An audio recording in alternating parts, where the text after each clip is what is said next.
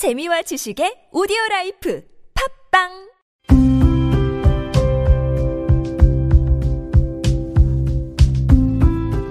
칼럼을 읽어드립니다.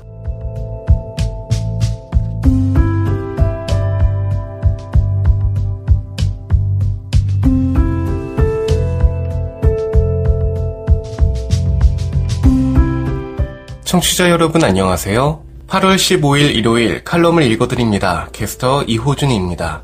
칼럼을 읽어드립니다에서는 여러분과 같이 고민하고 장에게 최신 정보를 담은 글을 골라 전해드리고자 하는데요.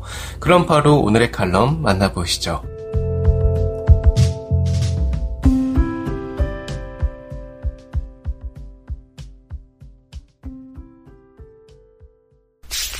에이블 뉴스, 이웃에게 집 열쇠 맡기고 떠나는 독일인, 이웃 간 관심과 신뢰는 장애인의 지역사회 통합을 위한 초석, 칼럼니스트 민세리. 지난 2주 동안 주인 없는 이웃집을 내 집 같이 드나들었다. 5층에 사는 마누엘 가족이 2주 휴가를 떠나기 전에 내게 집 열쇠를 맡겼기 때문이다.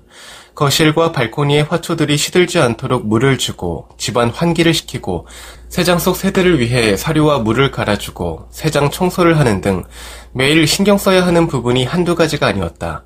그래도 3년 전부터 휴가철마다 해오던 일이다 보니까 마치 내 집 같은 편안함까지 느껴졌다.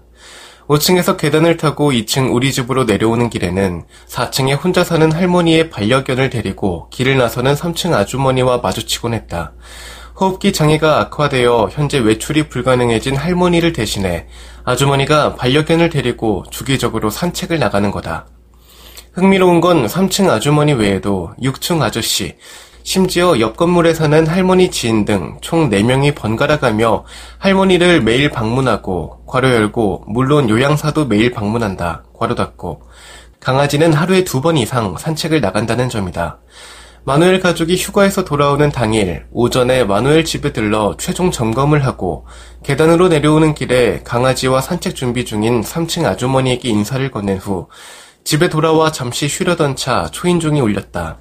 택배기사가 우리 집 택배는 물론이고 아랫집 택배까지 전달하고 갔다. 참고로 독일에는 수취인 부재 시 택배를 그냥 문 앞에 두지 않고 대부분 이웃집에 맡긴다.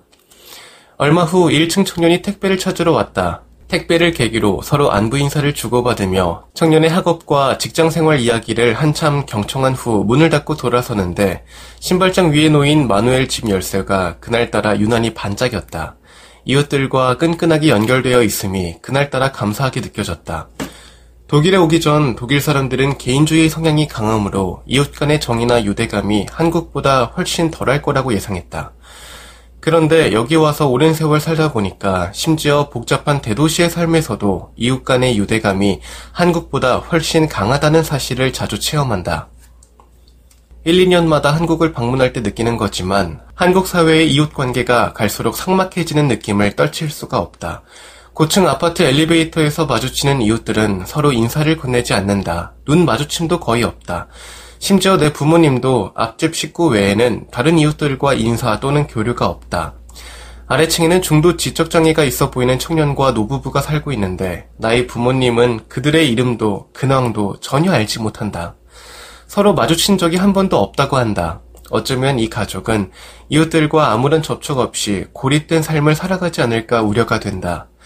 그런데 독일의 이웃 관계는 조금 특이하다. 상호 신뢰가 형성되고 나면 이웃에게 집 열쇠를 맡기고 떠나버린다. 바꿔 말하면 집 열쇠를 이웃에게 맡길 만큼의 상호 신뢰와 관심을 바탕으로 함께 살아간다.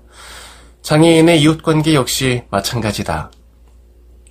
중도 중복장애가 있는 말라 가족은 올해에도 어김없이 캠핑카를 타고 괄호 열고 말라의 휠체어와 신체 조건에 맞춰 개조한 캠핑카다. 괄호 닫고 스위스로 2주 휴가를 떠났다. 집 열쇠를 이웃집에 맡긴 채로 중도 시각장애가 있는 한나와 남편은 비장애인 딸과 함께 올해에도 어김없이 괄호 열고 활동 보조인 없이 괄호 닫고 일주일 휴가를 떠났다. 집 열쇠를 이웃집에 맡긴 채로.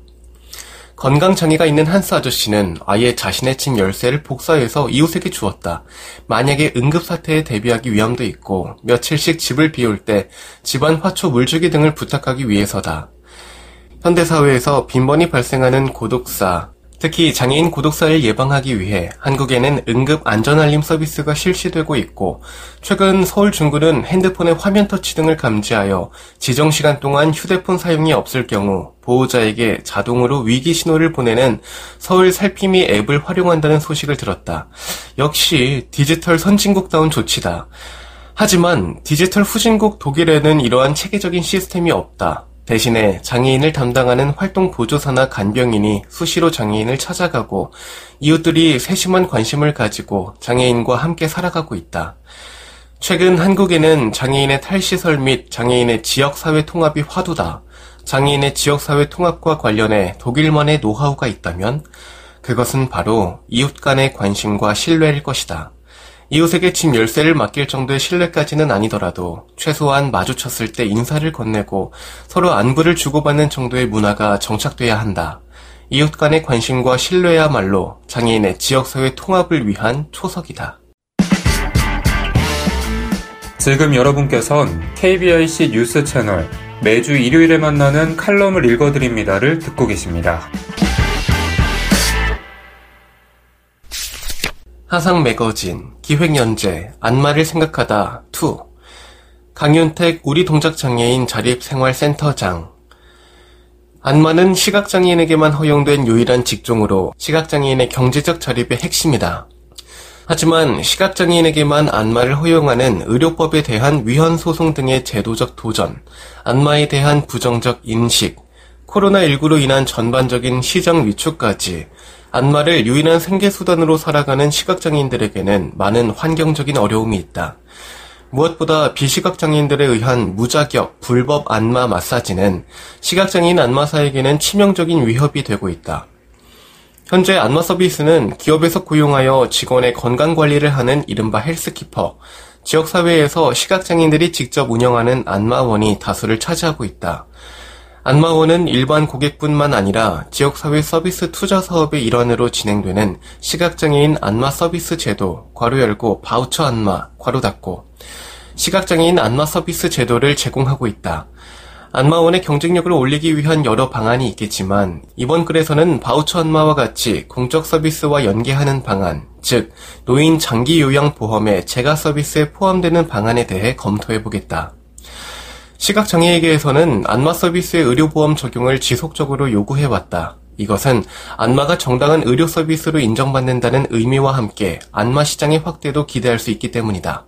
그러한 방향으로 노인 장기 요양보험에서 안마 서비스를 포함하는 것을 검토해 볼 필요가 있다.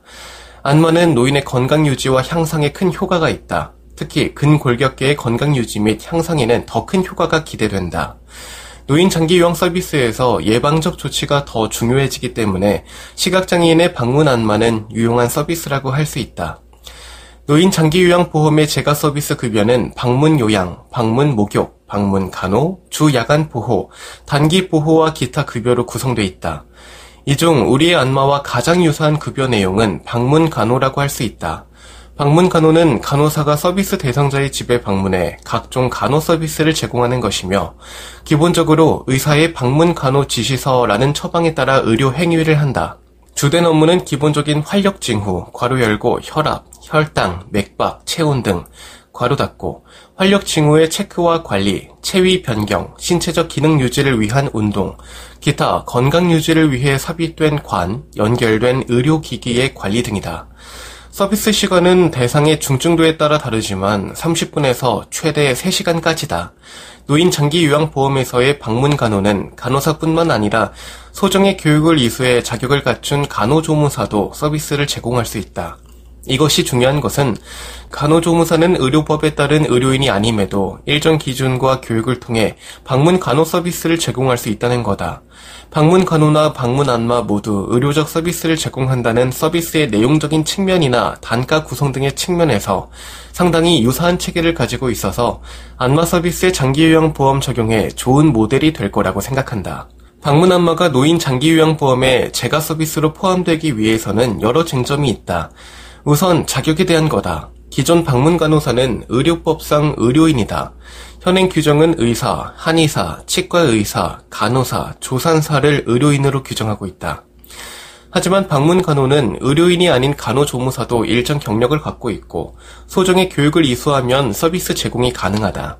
따라서 안마의 경우에도 안마업 종사 경력과 전공과와 같은 추가 과정 이수를 통해 서비스 제공 자격을 부여할 수 있을 것이다. 둘째로 서비스 단가의 문제다. 방문 간호의 단가는 30분에서 1시간 이상까지 단가가 정해져 있다. 30분 미만은 36,530원, 30분에서 60분 미만은 45,810원이며 1시간 이상은 55,120원인데 약간의 조정으로 현재의 안마 서비스와 유사한 단가로 구성할 수 있을 것이다. 업무량은 보통 한 명의 방문 간호사가 한 달에 50건에서 60건의 서비스를 제공한다고 한다.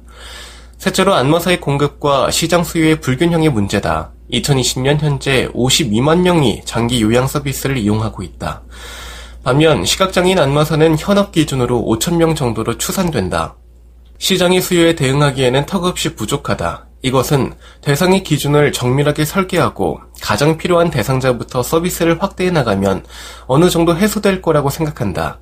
수요에 못 따라갈 것을 우려하기보다 우리의 기준에 맞는 대상을 선정해 서비스를 제공하는 것이 올바른 접근이라고 생각한다.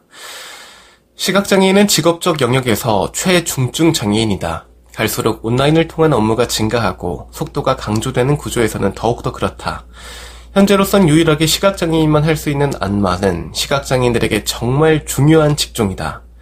사회적 자원을 최대한 연계하고 안마가 시각장애인에게 안정적인 직업으로 자리 잡도록 지혜를 모아가면 좋겠다.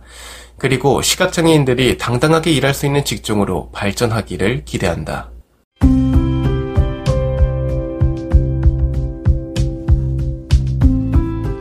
8월 15일 일요일 칼럼을 읽어드립니다. 오늘 준비한 소식은 여기까지입니다. 지금까지 제작의 이창훈, 진행의 이호준이었습니다. 끝까지 청취해주셔서 고맙습니다.